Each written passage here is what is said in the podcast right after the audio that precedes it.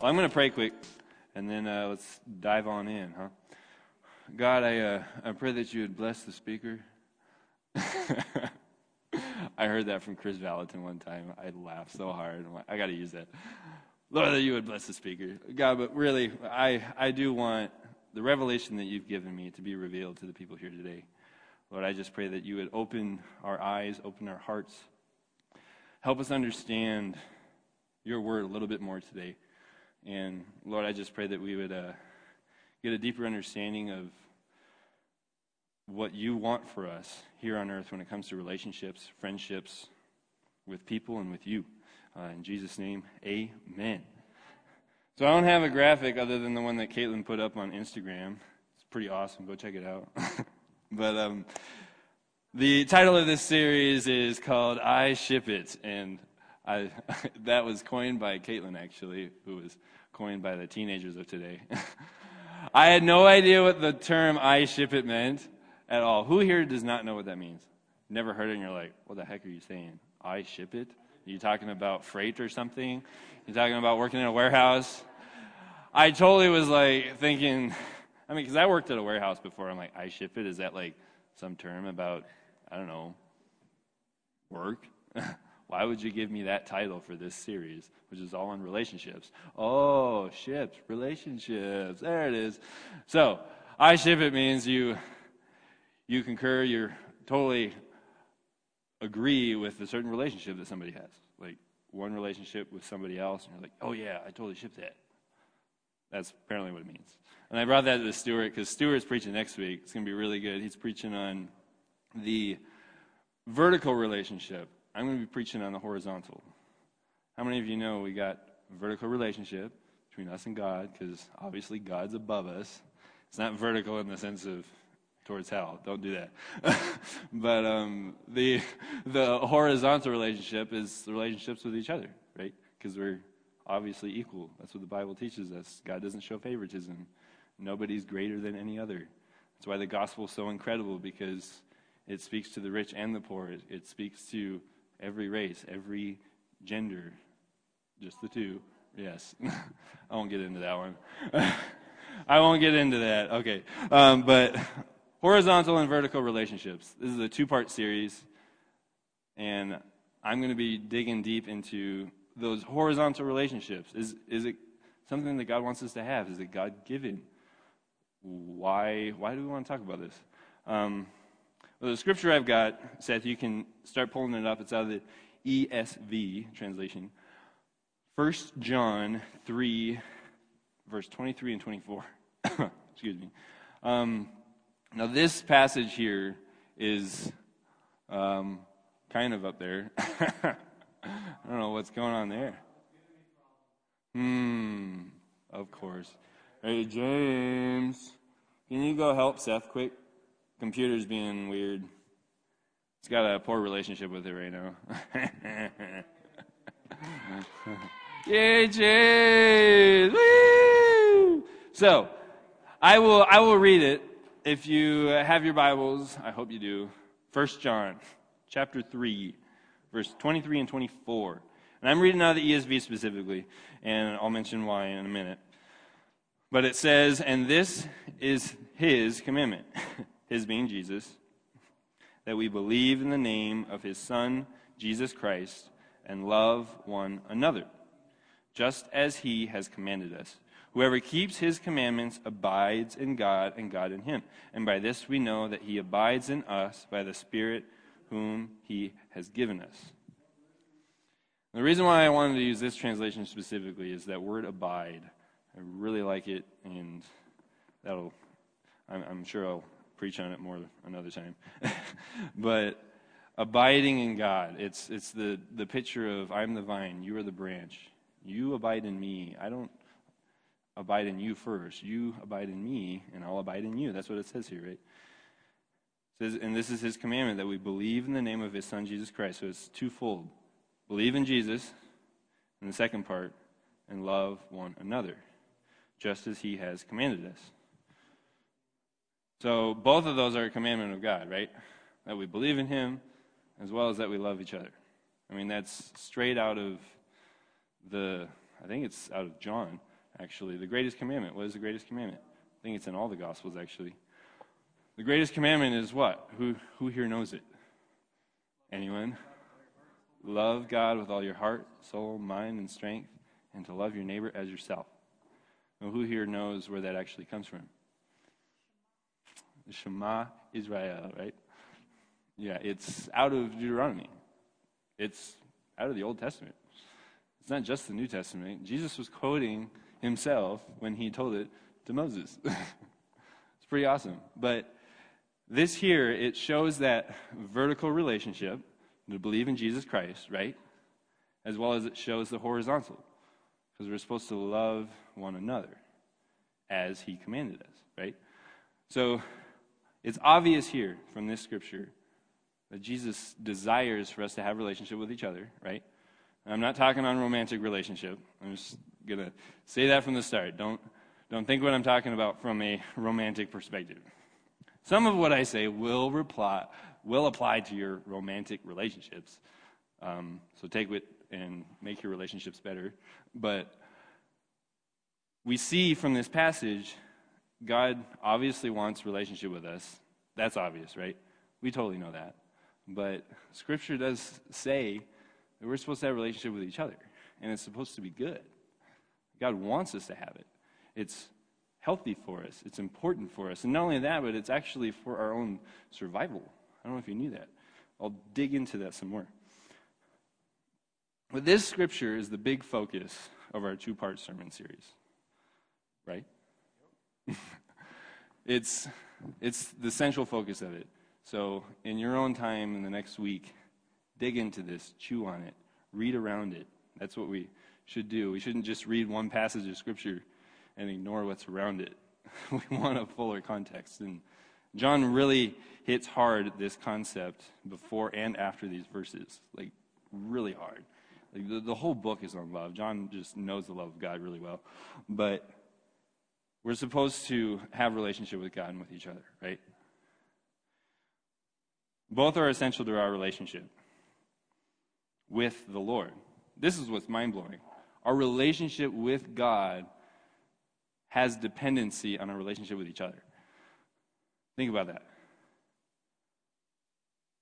Isolation damages your relationship with God, isolation with other people.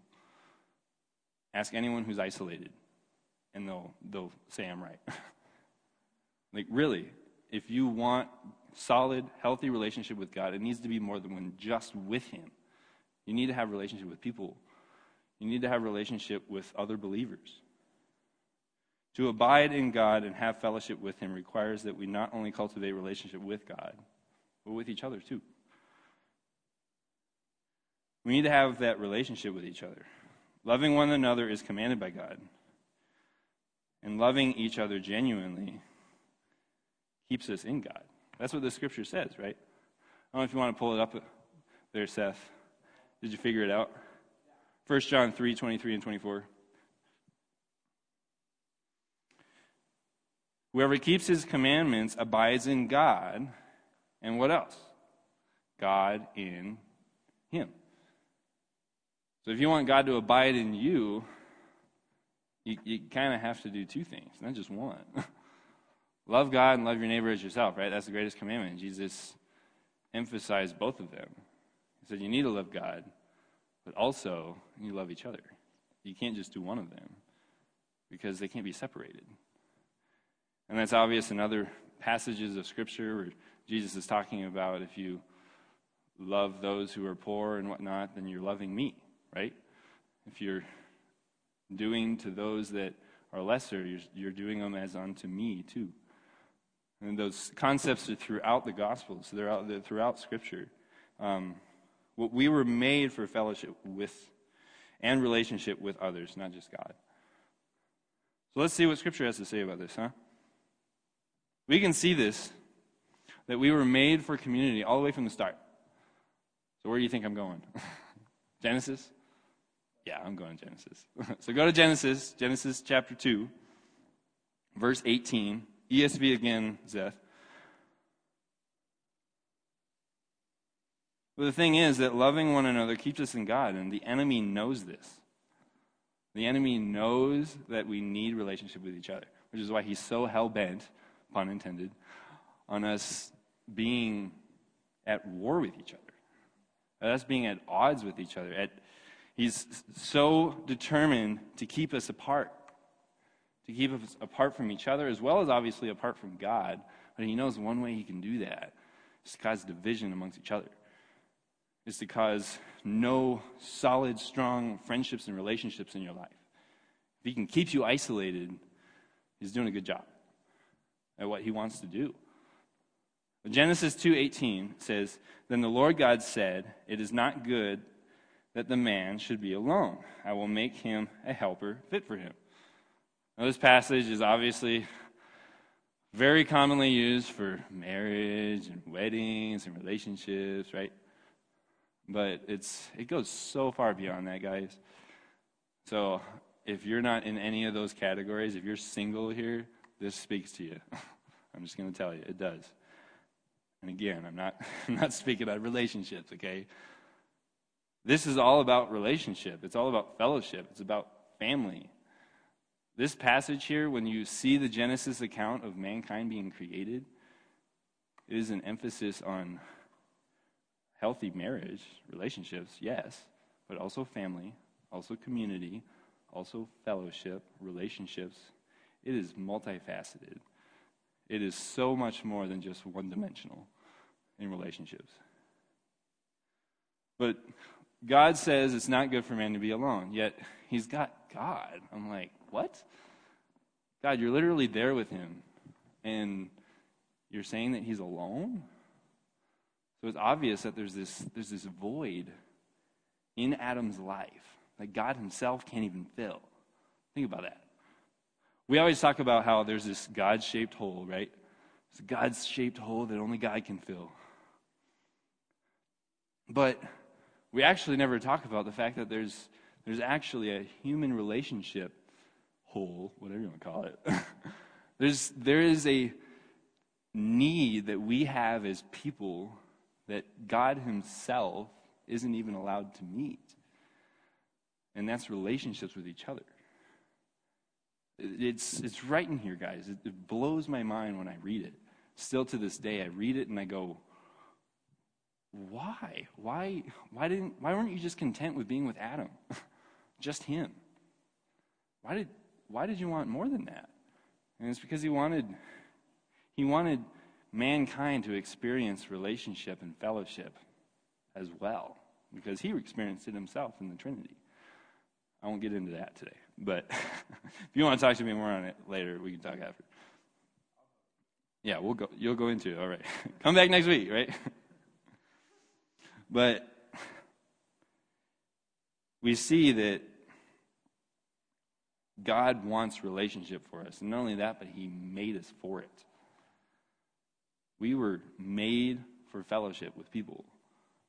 People that live all on their own up in the mountains, it's usually here in Montana, right? They turn weird, guys. they get strange. Like seriously, you read those you watch those mountain mountain people documentaries that are on like Discovery and stuff. They're not the type of people you usually want to run into at the grocery store. They're just weird. I was just gonna be honest, but but really there's Isolation does something to you. It's not a good thing, it's damaging. Again, ask anyone who's isolated, and they'll, they'll concur.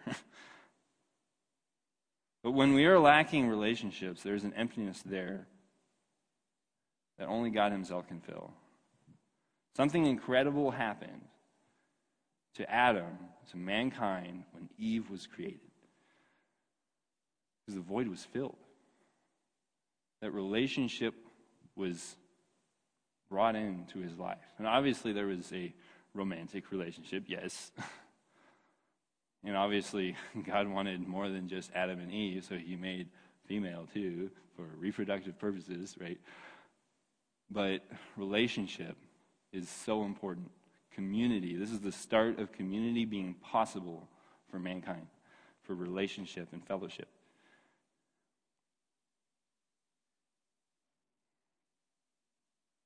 God could have just created Eve the same way he made Adam. I was reading this today, and this God popped it out to me. I didn't make her the way I made Adam. I made her from Adam. And it was this sense of all humanity will be connected.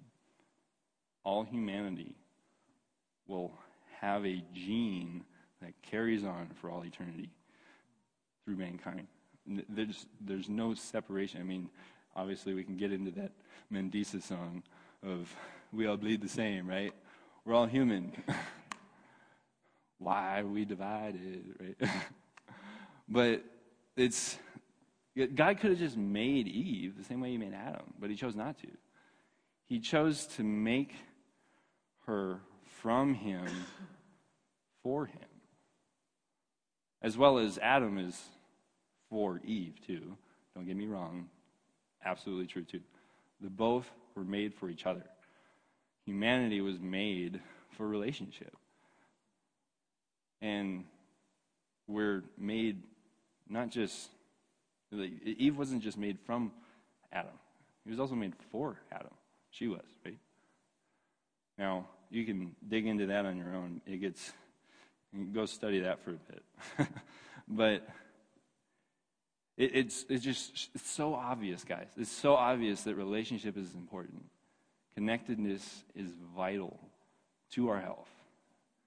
Because if Adam, who was literally in a perfect world, perfect, perfect world, perfect relationship with God, is as perfect as it got, and was ever really going to get, for the most part, other than indwelling Holy Spirit, I guess. I don't know if he had that, but I won't get into that theology. But it was a perfect world, almost, until Eve came along. And then there was relationship possible, there was fellowship available.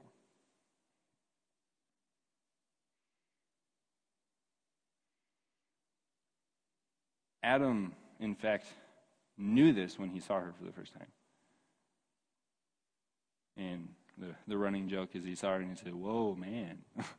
but the the truth is like he he sees her and goes, This this is bone of my bone, flesh of my flesh. You can read it in scriptures in chapter two of Genesis. Bone of my bone, flesh of my flesh. This is me.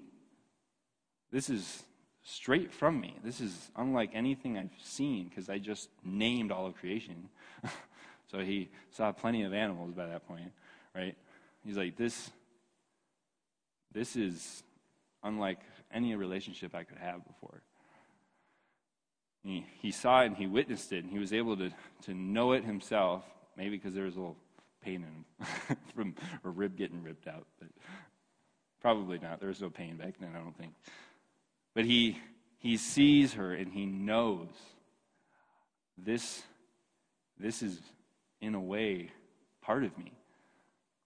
And in reality, all of us as humanity, we're a part of each other, especially in the body of Christ, right? We're meant to be feeling each other's hurts, feeling each other's pain, which sucks sometimes, right? we don't we don't enjoy feeling pain. But not just was she a part of him, but he realized that, in fact, I am to treat her as if she is me, as, if she's myself, right? That's, that's what the greatest commandment says. Love God as well as love your neighbor as what? As yourself. So that's obvious straight from Genesis, before Deuteronomy was ever even in the picture. So Adam was able to see her and know this, this is a relationship I needed. I've been waiting for it. I've been longing for it, not even realizing it. If you don't have this type of friendship, this type of relationship in your life, God wants us to have strong friendships in our life. And we cannot survive without them. And that doesn't mean give up if you don't have them. please, please don't go away and give up if you don't have this. It's possible. But really, more than anything, it means we're, we're supposed to fight for it. We're supposed to fight for it. We're supposed to chase after it and fight to have that kind of relationship, that kind of friendship in our life. Now, part of the challenge is we're dealing with other people's wills too, right? You can do everything on your end to have a good relationship with somebody, but if they don't give back to, if they're not receiving it, then nothing's really going to happen, right? But don't pray to God to bring someone into your life and then hide in your room and lock the doors and make yourself unavailable. But I'll just tell you now, having conversations with teenagers that deal with social anxiety and young adults too. I mean, mental health is a serious thing that's going on right now, right? And depression is worse than ever in our society. And it's because people desire for relationship, and some of them even pray to God for it. And then they lock themselves away. It's like, how the heck am I supposed to even get in there then? How am I supposed to get into your life if you won't let me? And if you're somebody that's been doing that, I encourage you, don't do it. Stop it. it's, it's the reason why you're not getting anything. Unless somebody's got a jackhammer or a bulldozer and they're just going to bust into your room, right? Which then you'd be mad at them for a whole different reason. but we got to make ourselves available, right? Sometimes people get brought into our life and it's not who we expected, but it's who God wanted. Right? Amen? Sometimes people come into our life and it's not who we expected, but it's who God wanted. It's who God wants in your life. And sometimes it takes a little bit of time to come to terms with that, right? But when we surrender to God and we just let Him do His thing, it ends up so much better for us, right? Sometimes He has to put us to sleep and rip a rib out of us. That's what He did to Adam, if you didn't know that. so, so we see that we're created for relationships, right? That God created relationships with each other from the beginning, and it was important for mankind. Now, here's the thing that's interesting relationships suck sometimes, right? Who believes that? Raise your hand if you believe friendships are painful sometimes. Anyone who has a family knows that relationships are painful, right? Anytime you go around the holiday season, you sometimes need some heart surgery afterwards. But the the thing with relationships and the pain that comes from them never existed until sin entered the world. I strongly believe that. And I'll show you the scripture for it. It's in Genesis. You can go to Genesis 3. But pain from relationships is a result of sin. It's, it's not because people suck, even though the, the sin inside them does, but the pain that comes from relationships First and foremost, it comes from sin. That's where it straight up comes from. That's why it hurts. It's because people wrong you and we wrong other people, right? You don't think you wrong other people, I'll ask you how many friends you have. friends can really hurt us, though, right? Proverbs has plenty to say on that. That pain from a friend is better than kisses from an enemy. Can't remember the reference. It's in Proverbs. Go look it up. I always got to squeeze the Proverbs in there somehow. There's so much to say on friendship in Proverbs. If you want some wisdom on it, go read it. Was there any hurt, though? I don't believe there was any hurt in relationships until sin, cap- sin happened. So let's, let's take a look at it. Genesis 3.12. I'm going to read out of the NIV translation there, Seth, for this one. So, in this situation, just before this, Adam and Eve sin. God walks into the garden and he says, Adam, Eve, where are you? He knew where they were, guys. but there was this severing of the relationship with him that he felt. He, he could feel it. It happened. They'd never tried to hide from God at that point. And they, they say, Well, we, we heard you walking and we were afraid. And the, the obvious conclusion would be, You weren't ever afraid of me before. what changed? What's different? So in this situation, God confronts Adam and says, Did you eat of the tree that I told you not to? And what does he say? The man said, The woman you put here with me, she gave me some fruit from the tree, and I ate it. Let me, let me say it like this in a uh, verbally abusive way. Yeah, the woman that you gave me, her, this is all your fault and hers. She's the one that gave it to me, and you're the one that gave me her, so who's at fault here? that one statement severs the vertical relationship and the horizontal all in one sentence. In one sentence, Adam severs it, cuts it. And really, it was already cut by that point, because this was already his heart. It was already in there. But in that one phrase, he says, Yeah, the woman that you gave me, this is all your guys' fault. And you can look later on in the curses that were put on man, that you, you see that there's this, specifically in the, the description given to the woman, that there's a divide that's going to be there between man and woman relationships, because obviously that was the only relationship at the point. So that's why it was described that way. But there's this severing of the relationship that happened. The relationship that Adam and Eve had was never the same after that moment, as well as the relationship with God, which Stuart will get into that next week. but it was never the same. After this point, relationship with mankind was always going to be a fight. It was always going to be a battle. It was always going to be a war. To try to, to keep the peace or to try to cause division. I mean, that's usually relationships, right? It's either there's peace happening or there's not. There's no middle ground, right? But this this is an obvious example of Adam and Eve's first first fight. he says that the that one statement severs the relationship, right? and the focus is all on the horizontal. And the Bible has so much to say, all the way from the beginning all the way to the end. I'm not going to get into the end. I'm not going to go to Revelation, so don't worry. but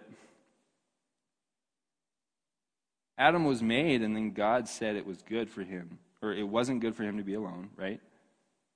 And he made a companion. And the pain of that relationship never existed until sin came into the picture. And we see that in that passage, right? It broke God's heart. And it broke his heart more than just the the relationship with him being severed too. It was also the the relationship that was broken between him and Eve. Because it was never going to be the same by that point. And the curses that were put on people, it wasn't God cursing them. It was the natural curse that was coming from sin coming into the picture now. And God was just describing, hey, this is what's going to happen now. Sorry. I warned you. I told you not to do it, and you didn't. When I warn my kids, don't stick your finger in the outlet or you'll burn yourself. And then they do it. I'm like, I told you. I could just tell them, don't do it. And then they get zapped. Sorry, that's what happens. Natural consequences that happen. So, horizontal relationships, we need them in our life, right? We need to have them. I'm going to share the most typical human friendship example that we can find in Scripture. Any idea what it is? Anyone? Anyone? There it is. Super obvious, super, super commonly preached on when we talk on friendship. And I had to do it. I prayed on it. I'm like, God, what do you want me to speak on? Not on Jonathan and David, right? Because everyone preaches on that. But no, he wanted me to. And the other passage of Scripture I'm going to bring up too is common about relationships, especially romantic relationships. But I hope that what I share with you guys on these passages is really going to bring a different, shed a little bit different light on it. I hope it sheds a new light on this for you guys. So, 1 Samuel that's where we get into the relationship between David and Jonathan. You want to bring it up there, Seth? It's 1 Samuel chapter 18, NIV. We're going to do verse 1 through 4. So at this point, David kills Goliath. He's the hero. yeah. Everyone's loving him. Even Saul at this point. Amazingly. Saul loved him at one point. Didn't love him forever. But he's like, yes, this guy's awesome. I need him because he saved my butt. and then he brings him into his house and he says, all right, you're going to live here now. And he makes him a part of his army. So at this point, David's at Saul's palace, whatever you want to call it. He's living in the king's house, which Jonathan is the king's son. So, rightfully so, he's the heir to the throne, right? He's supposed to be the next king in light of monarchies, right? But if you know the story, God rejects Saul and his family, and he says, I'm going to choose somebody else. And that's David. So in this passage, we, we see the start of the relationship, David and Jonathan. So it says, After David had finished talking with Saul, Jonathan became one in spirit with David, and he loved him as himself. Now, that's biblical, right? Just straight out of Deuteronomy, straight out of the Gospels. He loved him as himself. From that day, Saul kept David with him and did not let him return home to his family. What a jerk, right?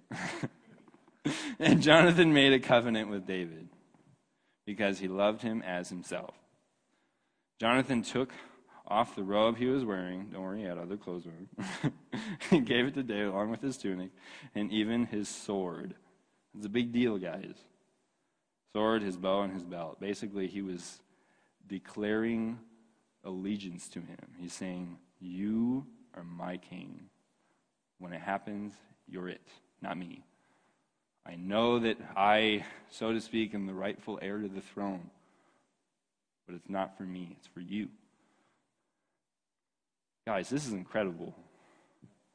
Think about it. Imagine you're at a job, right? Somebody gets promoted instead of you. And instead of being jealous about it, even if you're like, I deserve that position, I'm the rightful one to take that spot. You align with them, you partner with them. 18, chapter 18. That's a one. 1 Samuel 18, 1 through 4. So, anyways, yeah, it's just a different translation. No, there it is. So, this relationship is started in a moment. So I was over studying on this. I'm like, relationships don't start overnight, but sometimes they do. I mean, there, it's true. Sometimes there's there's a connection that happens, and you're just like, man, you're awesome. Let's do this. I want to be friends with you. I mean, I think it happens far more when we're younger, right? Get on the playground. Hey, dude, I like your turtle shirt. Want to be friends? yeah, let's do it. I mean, it's pretty superficial relationships back then, right? they were too deep, but deep friendships can happen in a moment. Uh, this is obvious of that. It doesn't happen often, but they can happen that way. Most of the time, they don't. Most of the time, it takes a lot of work at first. But to keep the relationship, we'll see, it, it does take a lot of work. It takes work for them to keep that kind of friendship. This is the most typical relationship in the Bible when it, when it comes to solid bromance, right? and they, they have this deep, abiding connection from the start. And it's because of a selfless kind of love. It's this I'm going to love you as if you're a part of me, the same way that Adam and Eve had. You, and, and not in the romantic sense, I'm going to say that from the start. There are people out there that use this passage to justify homosexuality. Eh, it's not. I'll talk to you later about it if you want to. but this, Jonathan, he, he puts himself in a position and says, I am your servant. We'll see that even more in the next verse. Next one I have still in 1 Samuel, chapter 20, 2 0. Not just a 2. I got to pick on him a little bit. 1 Samuel chapter 20, verse 16 and 17. NIV still. So this is So Jonathan made a covenant with the house of David, saying, May the Lord call David's enemies to account. Basically, may the Lord take care of your enemies, aka get rid of them, aka kill them. They're at war at this time. Don't worry about it. This is, and Jonathan had David reaffirm his oath out of love for him because he loved him as he loved himself. Jonathan's got this incredible devotion to David, and we see that. And we, we do see the David one to him too. But there's, there's a kind of friendship here that was, it's what we need in our life, right? You know when you have this, and you never want to get rid of it. You have this kind of friendship, you have this kind of relationship, and you're like, I don't want to lose this. This is so important for my livelihood. This is so important for me, for my spiritual walk, for my survival. we need this, right? The interesting thing here is that he, he doesn't just make an oath to David, but to his house too, to the house of David. Remember, he, he was the rightful heir to the throne. He's reminding David, no, I am aligning myself with you and with God and what He wants. I am devoting myself to you, and not just you, but your whole family. Who here has benefited from their parents' relationships with people? Have you guys ever done that?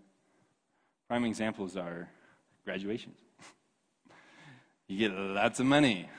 It's not necessarily because of all the people you know, right? Sometimes it's because of your parents and the people that they know, and they come and they bless you because they're, in a way, blessing them too. They're like, hey, I'm going to bless your kids because they're your kids. I'm not going to the neighbor's graduation party, I'm going to yours. We can see see that. And I think that this is this is kind of an example of that. And we, we see later on in Scripture, if you go read in 2 Samuel, there's a son of Jonathan. I think it's Jonathan, so either way, it's the, the house of Saul that David allows him to come and sit at the table and eat with him every single day. In the king's palace, he's like, You, you're coming to eat with me every day. Every day I'm there, and if I'm not there, you can still eat. Don't worry about it. Like he opens his house to this man.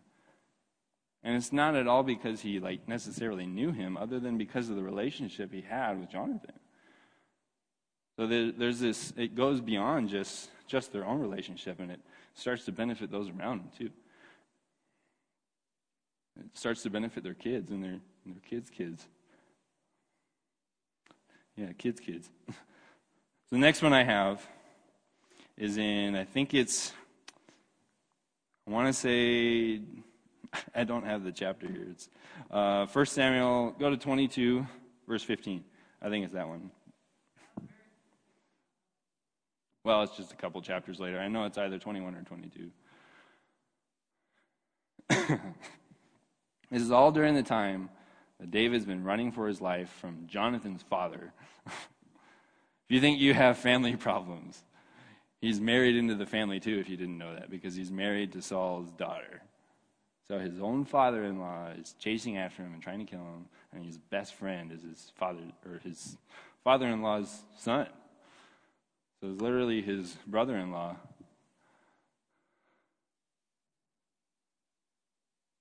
Let me see if that's the one. Uh, go to 21. Try that one.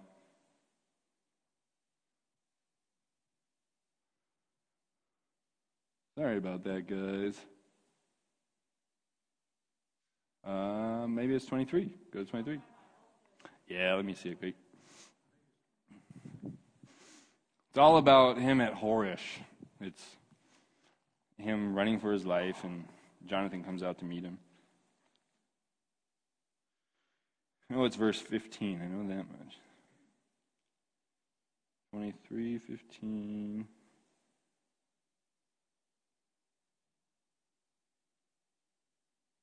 Yep, it's uh, verse 23, or chapter 23. Chapter 23, verse 15 through 18. Sorry about that. Sorry, Jackie. She does the recordings. so, through 18. Go to 18 too. 15 through 18. So, in this situation, David's running for his life still. Saul's tried to kill him multiple times with an entire army, chasing after the anointed of God. I don't know why he even thought he had a chance, but like, really, he's like, David's going to bring this nation as well as the Messiah is going to come through him. Right? Jesus is literally supposed to come out of his lineage. So he needs children first. Can't exactly do that while he's running for his life. But um, so verse 15 it says, While David was at Horesh, I don't know what translation. Yep, that's one. Horesh. Say Horesh. in the desert of Ziph, I think. he learned that Saul had come out to take his life. What a surprise. And Saul's son, Jonathan, went to David at Horesh and helped him find strength in God. That's what these relationships are for. David needed Jonathan, as well as Jonathan needs David. But we'll see in, in the next passage why, why we need each other. It's, it's for our own benefit, as well as for us to, to help the other people. He helped him find strength in God, not in himself, right? Find strength in God. Don't be afraid, he said. My father Saul will not lay a hand on you. You will be king over Israel, and I will be second to you. Even my father Saul knows this. That's why it's driving him nuts. the two of them made a covenant before the Lord. Then Jonathan went home. But David remained at Horesh. Now, I'm, I'm not 100% positive of this, but I'm, I'm pretty sure this is the last time David sees Jonathan. Because Jonathan goes to war at one point with Saul, his father, as well as his two brothers, and he's killed on the battlefield, as well as Saul. And that's when David gets put in the position to be king, because obviously the king is dead. But three times, Jonathan and David remind themselves and each other of their relation and devotion to each other. Three times. How often do we do that in our society? Like, really? We don't do that in our culture, right? We don't remind ourselves of our devotion to each other and saying, hey, don't forget, I'm, I'm for you, I'm not for my father. Like, David really needed to hear these words from him. He needed to be reminded that Jonathan wasn't going to turn on him, that Saul wasn't going to convince him otherwise to, to go after him. And that's really what he does here, right? My father Saul will not lay a hand on you. He's reminding him of God's word, God's promise to him, and reminding him of his devotion to him, saying, I, You don't need to worry about me. As well as you don't need to worry about the man that's running after you trying to kill you. He's not going to lay a hand on you. And you're going to be king. And I will be second to you, not you to me. We see this relationship that's so vitally important. They need to remind themselves of each other and their devotion. Because the enemy's goal, guys, is always to destroy it. The enemy's goal is to destroy you guys, it's to destroy your relationships, it's to destroy your friendships, your marriages, your you name it. The enemy's goal is to destroy it, right? Life sucks sometimes too. And that does a good job of destroying things as well, which is really all because of sin, right? Many times it's because of the devil that life sucks, and many times it's just because it's the worst. Let's check out Ecclesiastes 4. This has this sheds a little bit of light on it. Ecclesiastes 4, 7 through 12. I'm just going to bring this down here, huh? Can you get me a glass of water? Thanks. So, Ecclesiastes 4, 7 through 12. verse 9 on is usually, sorry, I've got this cough that hasn't left yet. But verse 9 through 12 is often used at weddings and all that stuff because obviously marriages are a relationship, right? They're a friendship. At least they should be. should be a lot more than just romantic, right? Thank you, love.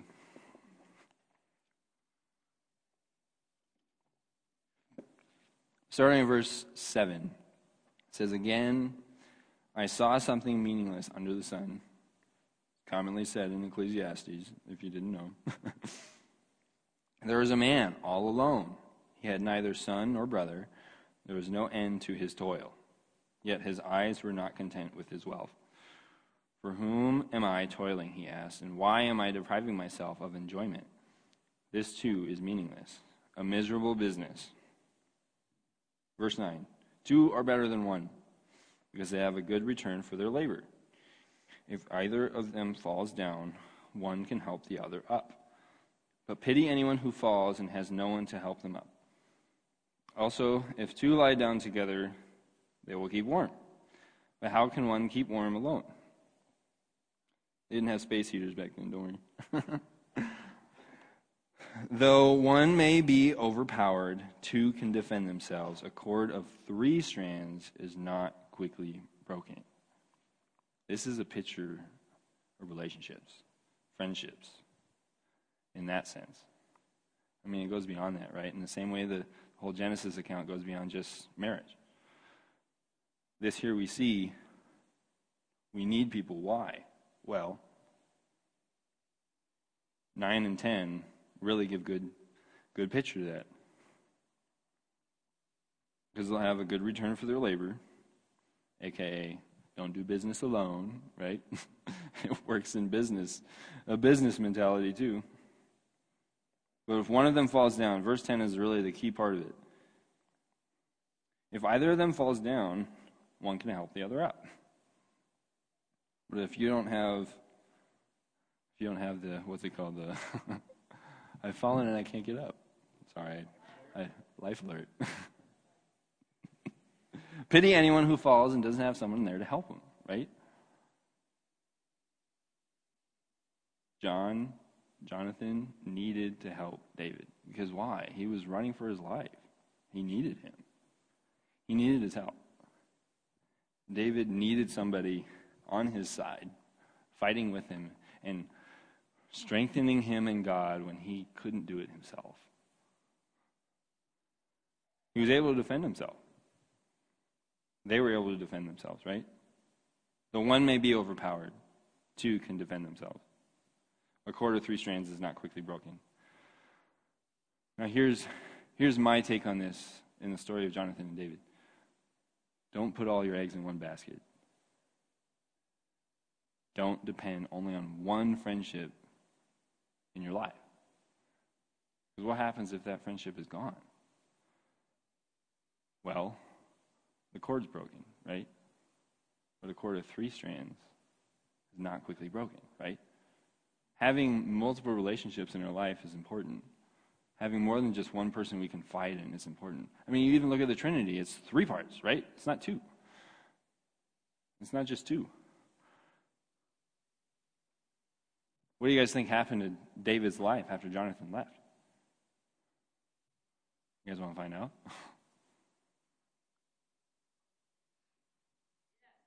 You can answer me. You guys are so quiet. I like responses, if you didn't know. So let's check it out.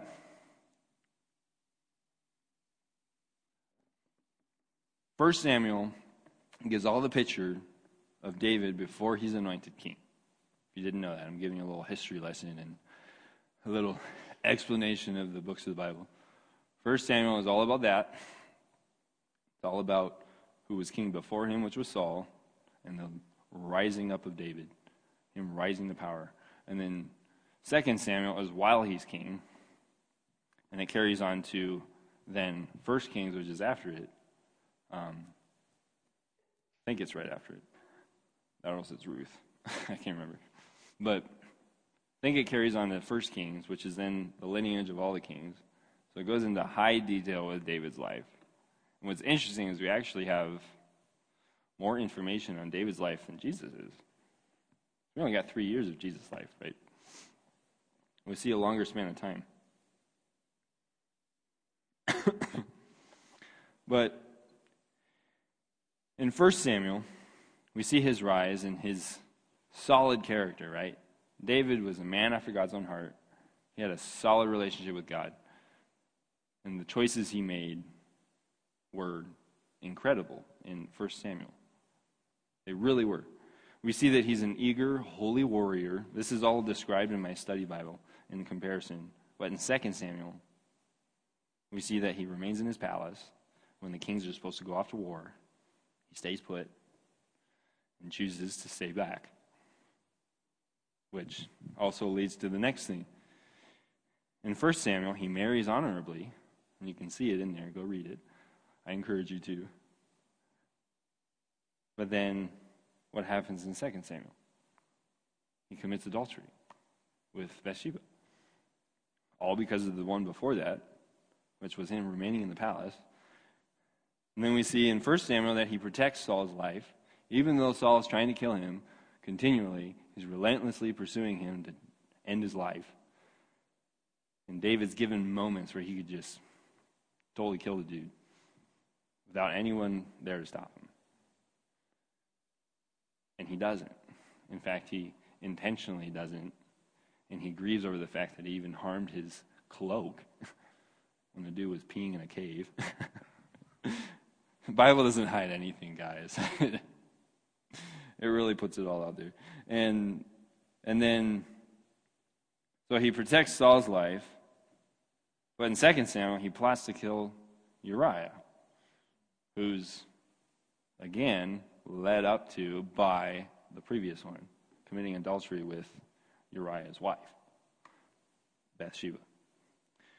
And then we see that he's very decisive. He's able to make good, quick decisions before he's king, right? Because in 2 Samuel is when he becomes king, and he's very indecisive. He has a hard time making choices and making decisions. In 1 Samuel, his prayers are effective. In 2 Samuel, they're not. They're really pretty ineffective. Not every one of them, but we see a far more ineffective prayer. And it's partially because of him allowing sin to come into his life, the moral failures, and he starts to just spiral downhill. In 1 Samuel, we, we see a fearless, when outnumbered perspective. Obviously, with Goliath, he goes up to Goliath, he's like, piece of cake, drops him. But in 2 Samuel, he takes a census because he's like, I don't think I have enough people to fight this army that's coming after me. And God punishes him for it because he's like, "You, what happened? I thought you trusted me. All this time, you trusted me one after another, every single army. You just come up to me and say, Hey, God, should I do it? Should I go to war with them?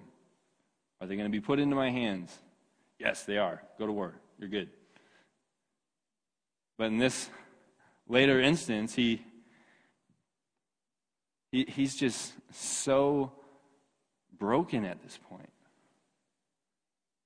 And he, fearless, he fearfully takes the census to see if he can go to war and win successfully. In 1 Samuel, he attracts thousands of followers, and in 2 Samuel, he loses thousands. He's starting to lose the devotion of the nation. And then it ends up splitting later after the, the reign of his son.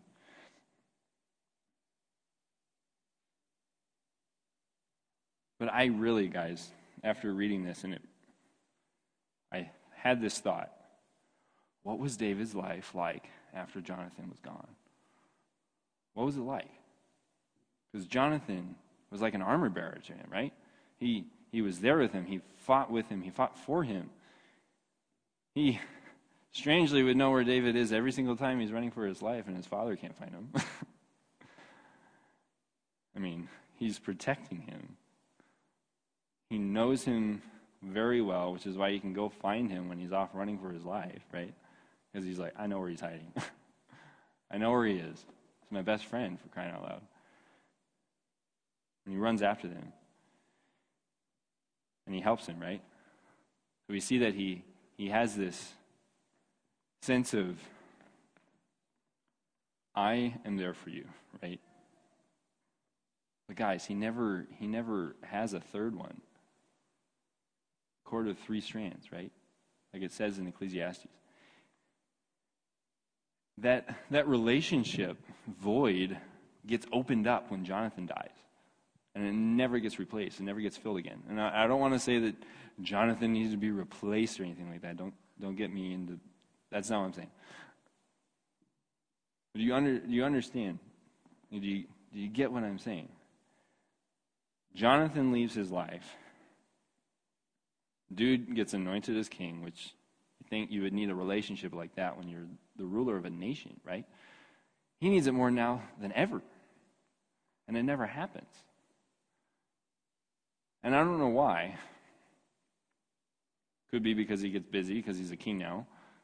Could be because he gets off to war, because there's this like 10 year span of time from when Jonathan dies to the whole first incident of Bathsheba and it just going out of control.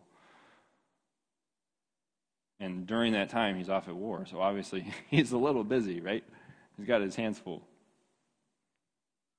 But that relationship never happens again. He never gets somebody in his life to be that person for him, as well as for him to be that for somebody else. And we see that he falls and falls and falls over and over and over, and there's nobody there to pick him up. I'm just wondering what would have happened with David's life.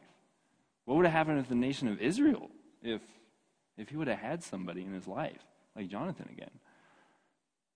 If he would have allowed somebody into his life like that. I don't know if he was refusing it or ignoring it or rejecting it. I don't know that. Scripture doesn't tell us.